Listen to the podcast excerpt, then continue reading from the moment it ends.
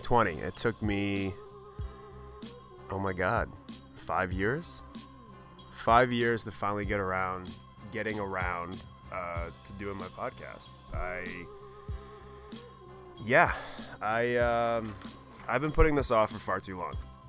And you know what? There there isn't even a name. There's no name for this. It's been uh, it's untitled. This is the you know by the time this comes out, you'll know the name. But for now, I'm doing this right from my heart, right from my triple espresso that sits in front of me. So I am sorry to get a drink. I am uh, fully caffeinated. Um, this podcast uh, is literally something I've wanted to do for five years. Um, I used to do a comedy podcast with some buddies years ago. I think four or five years ago, I had a podcast uh, that was put out through Catalyst, my company, which um, I'll talk about a little bit on here, but I'm not.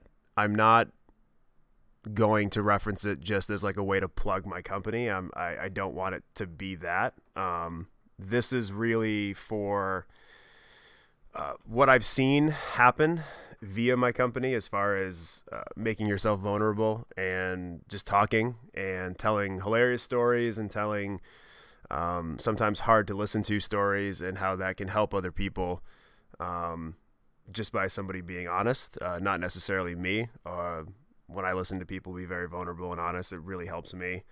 Um, so this podcast will definitely take shape. It's definitely gonna have a have a definitely a theme. Uh, but because I'm a person who doesn't like to wait for anything, my life's all about instant gratification. I mean, as much as I talk shit about Amazon, um, I like that instant gratification. I can get something in a day. You know, I, I, I hate I hate waiting. Let's just say that, and it's reflective and reflected, if I can speak, um, in pretty much everything I do.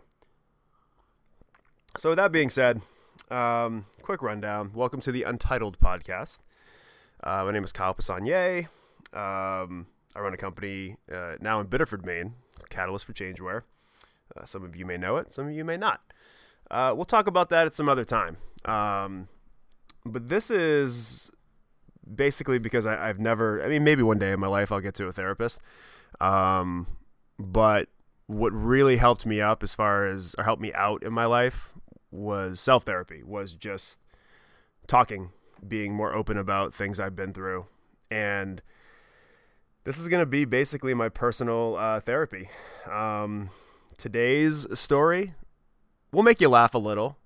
It might not be the happiest thing you hear on here because there's going to be to quote my favorite comedian and podcaster of all time, it's going to be a silly goose time sometimes on here. Anybody that follows me on social media knows that I like to have a, a silly goose time and joke around, and I am never serious.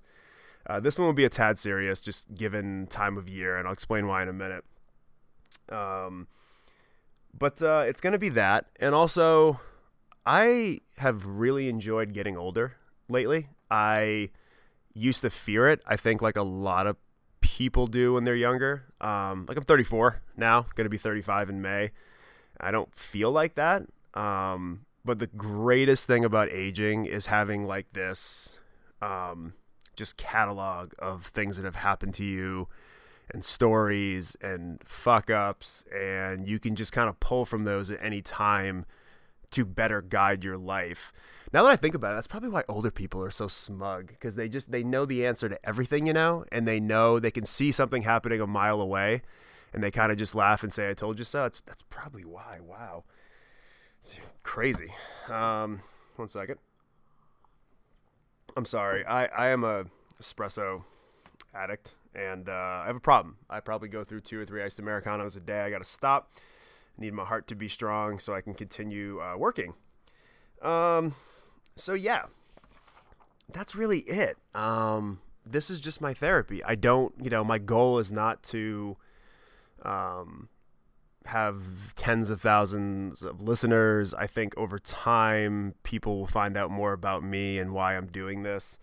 Um, and if you take the time to, or if you already know about Catalyst, you, you kind of have an idea of, of why I'm doing this.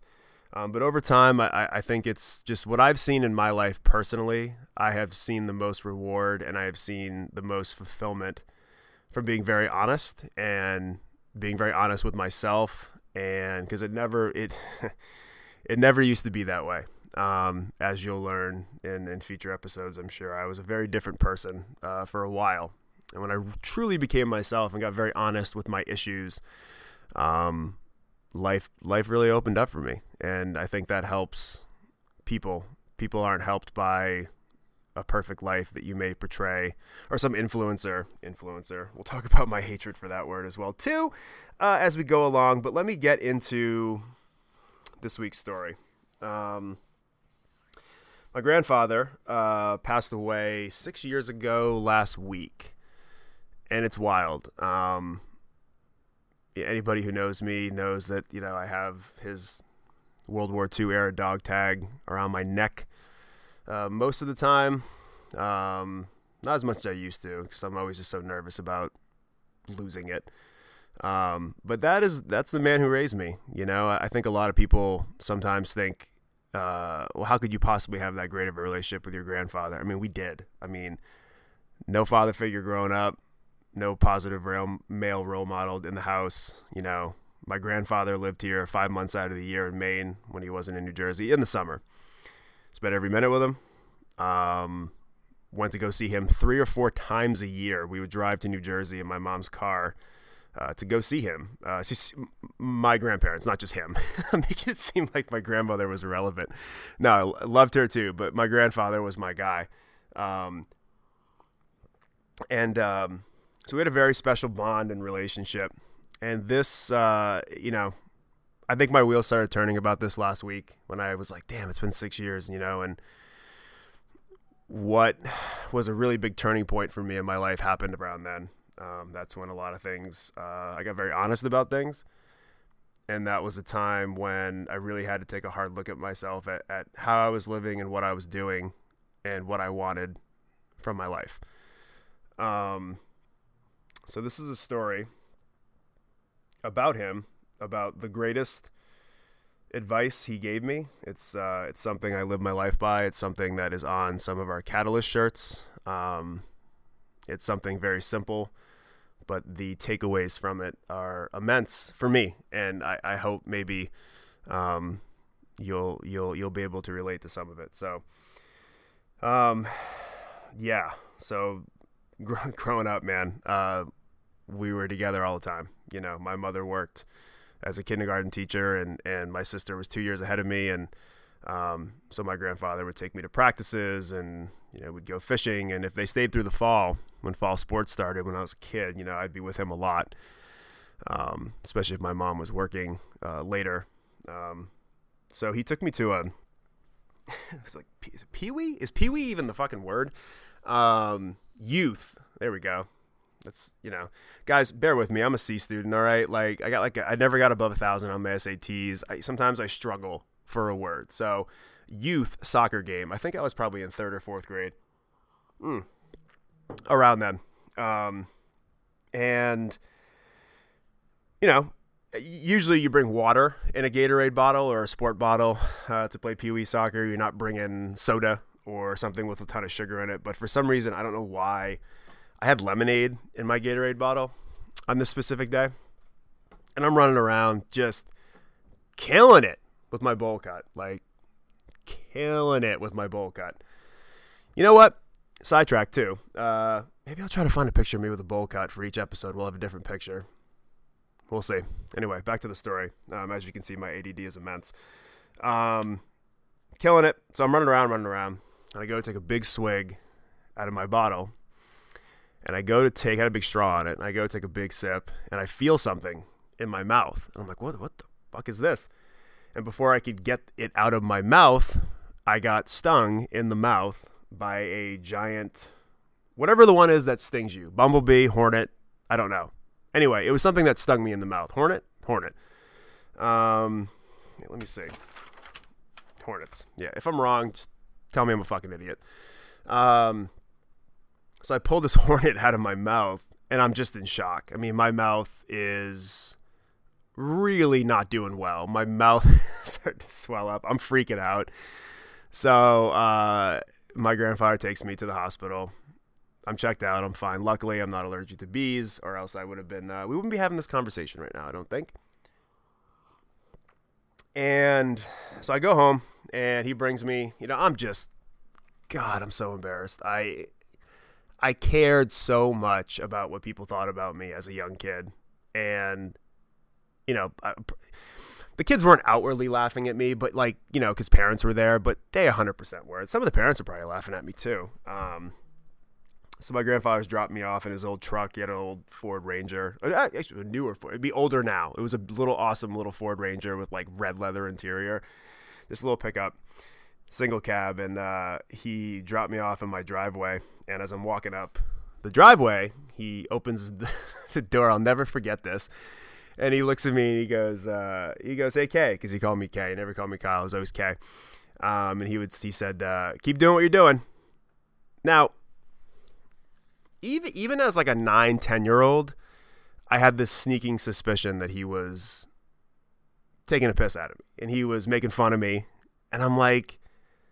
Why is this guy making fun of me? He's piling on, you know. Like I just was like, "What do you, you know? What does he mean? Keep doing what you're doing." Like I just got stung in the goddamn mouth by a bee, hornet, whatever, playing youth soccer. The, has that? Have you ever heard anybody of that? Have you? Do you know anybody that's happened to? I might be the only person in the history of youth soccer that has been that has left the game not for an injury that happened on the field, but by a bee hornet stinging him in the mouth, whatever it might have been.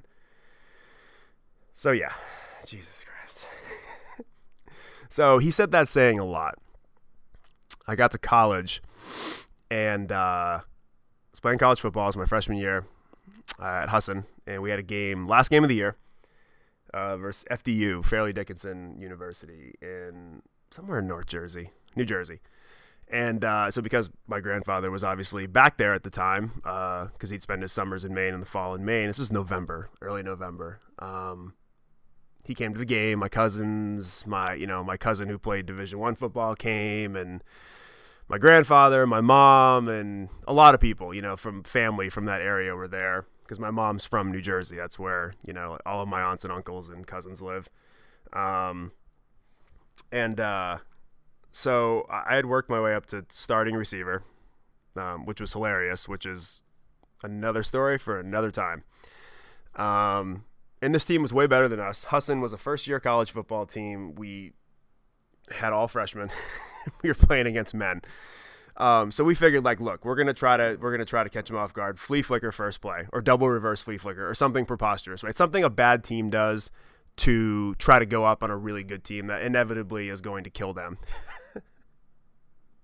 so I'm getting the ball first play of the game. I'm so nervous. There's a lot of people there, and now I'm wide open. I'm wide like guys. Imagine being wide open wide open. There's no one around. Imagine going and standing on a football field by yourself and you're just playing catch with somebody. That's how open I was. Ball comes flying in from the late great Lee St. Hilaire, which will be another topic for another time. I go up, I drop the ball, drop a touchdown, and not only do I drop it, I dislocate my finger. Have you guys ever seen a dislocated finger? Have you seen my fingers? Uh, if you know me, you know that I have some ugly ass looking fingers. I dislocated my fingers a fuck ton in college. I'm not really sure why. Maybe I have loose knucks. loose knucks. That's my new. That's my new. Uh, that's my new nickname. Loose knuckle. Co- I think I dislocated my fingers ten times in college. Had surgery on one. Anyway, so my finger's literally off to the side, like something you'd see in a movie. So I go to the sideline. They have to walk me around in front of my grandfather to the medical tent, which is on the opposing team's sideline. So as I'm walking by, I am getting called now, this is now keep in mind this is 2003, guys. Um, I was getting called the F word uh, a lot, getting made fun of uh, by a lot of people, uh, getting called names right in front of my family and my grandfather, and I'm I have a, a towel over my hand because if my mom saw what my hand looked like, she probably would have thrown up.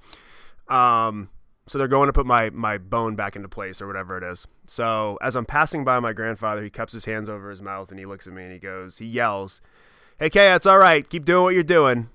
and I shit you not, like 50 people, drunk kids who were there watching the game from FDU, erupted in laughter and started saying that back to me. Keep doing it, like teasing me with it. And I'm just like, this goddamn asshole. He is making fun of me. I'm not as good as my cousins. I'm not as good, you know, make you know, literally all I wanted to do was make him proud. That's all I wanted to do was make him proud and be accepted. like I felt like he accepted all my other cousins. He always accepted me, but I felt like I was lesser than my other ones. And uh so finger gets put back into place. I go back in, I do decent, get a couple more catches and, you know, go home with my messed up finger back to Maine. So after college, a lot of time passes. Um, I am just really fucking around. You know, I moved to Cape Cod, started my first clothing company with my friend Ross, uh, Elixir. Some people would know that one. Um, then it just became me. Uh, we went our separate ways. I moved to New Jersey with an ex ex ex girlfriend. That didn't work out. Tried doing things in New York City with Elixir, moved back to Maine. I'm giving you the really sped up version. You'll hear more about this later. Most people who know me know this story. Um, basically, I was what pretty much every kid is doing now on the internet. I was trying to fake it. Not even until I made it, just fake it. Um, thinking that it was enough to to to uh, get by was just that I, I that I owned a clothing company. That's that's what I cared about more than actually running a company if we're being uh, if we're being completely honest. And uh, I think a, a lot of people now are caught up in that, which is another topic for another time. That might be, you know what? I'm gonna get bumper stickers made with that saying on it because that's literally what this podcast is gonna be. Because it's only one story at a time. Sorry, I'm almost done my espresso, but to get through this, I have to have I have to have a triple, a triple or at least quadruple espresso in me. Um, so again, two times, two embarrassments, Two, keep doing what you're doing. I move on from college. I waste half my 20s. Now, um, this might have been 2013, a year before he passed. Uh, I get a call from Husson University, same place I played football at, which I never got calls from, ever. uh, was not a great student, didn't care um, until the end. Until the end. Um, when I actually took classes I liked. And uh, they said, hey, um, we are putting you in the Hall of Fame at Husson, and you're going to be the youngest person ever in the Hall of Fame. And I go, the Sports Hall of Fame? Because for some reason I thought they may. Uh, and they go, no, the Alumni Hall of Fame, like the Hall of Fame. And I go, really? And I had done such a good job of making people think that my company was bigger than what it was um, because I was so fearful of being portrayed as a loser, um, which a lot of people deal with that now, um, that I had done a pretty good job getting by with that. I had I, I had done some good work, but you know, I landed myself, um, you know, on TV and TED Talks and Fox News and MSNBC and all these places, right? I just I had I cared more about that than actually running the company. Again, a lot of people have that problem now, especially with social media. Um, so because I was still an asshole, I said yes to being inducted into the Hall of Fame. And I thought, well, maybe one day I could actually earn this. Um, so to give you an idea of the kind of guys they were inducting, uh, I'm pretty sure there was an older gentleman there in his 60s who was the vice president of Duracell and then there was me, some guy that kind of had a uh, a uh, slapped together idea of a clothing company with no real mission, just with gaudy ass shirts. Um, so I get inducted, and my grandfather's there, and he's he's been having a tough time, and uh, he had just had surgery on his neck, um, which is never a good thing to get surgery when you're in your 80s on something like that. And he had been having a tough time, and he really had a tough time lifting his head at this time, but he was there. And I remember uh, he was there with my grandmother, and he looked at me and he said, uh, "It's a pretty good job."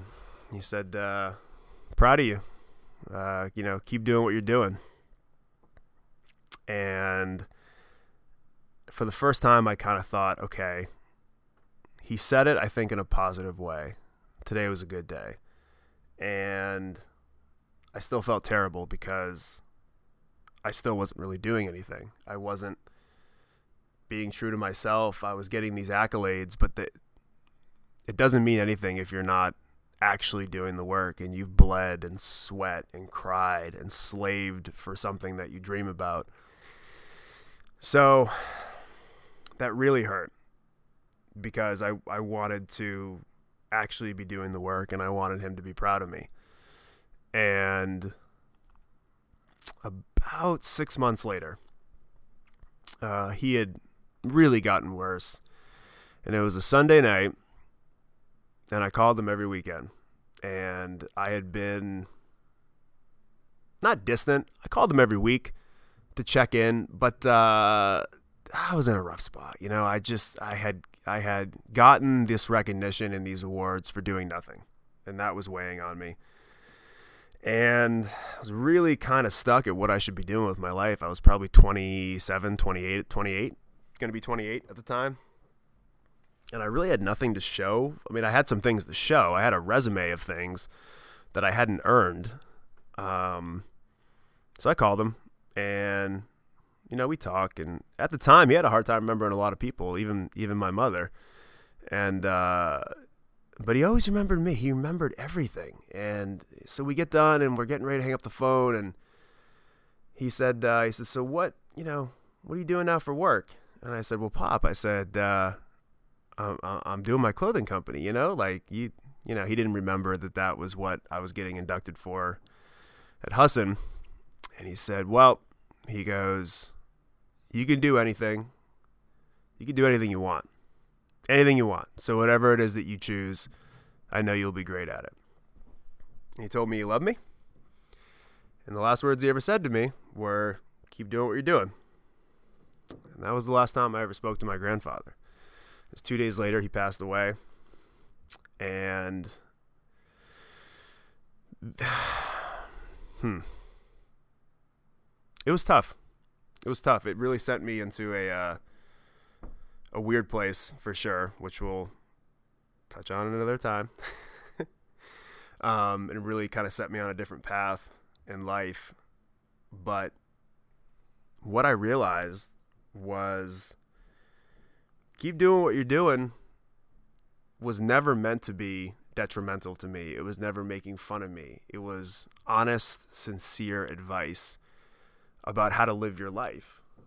You know, whatever it is that you're doing. If it's going bad, keep doing it. Fix it. If it's going good, keep doing it.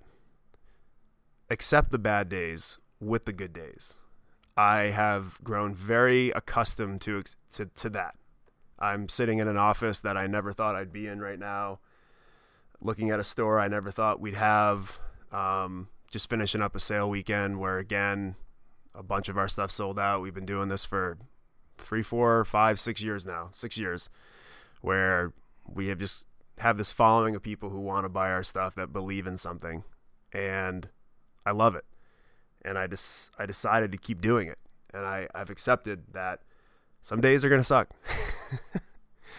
you know, during a day there might be like 10 things that go wrong and two things that go good. And the next day it might be flip flopped. It might be a really great day where nothing goes right. I mean, nothing goes wrong. It's beautiful. And you're like, well, God, life can't get any better than this. And the come downs, what gets what what what gets people. So I, I as a 34 year old man, I look at these stories. This one specifically, which I've told a lot of times at storytelling events, and it's it's it's really a metaphor for going with the flow.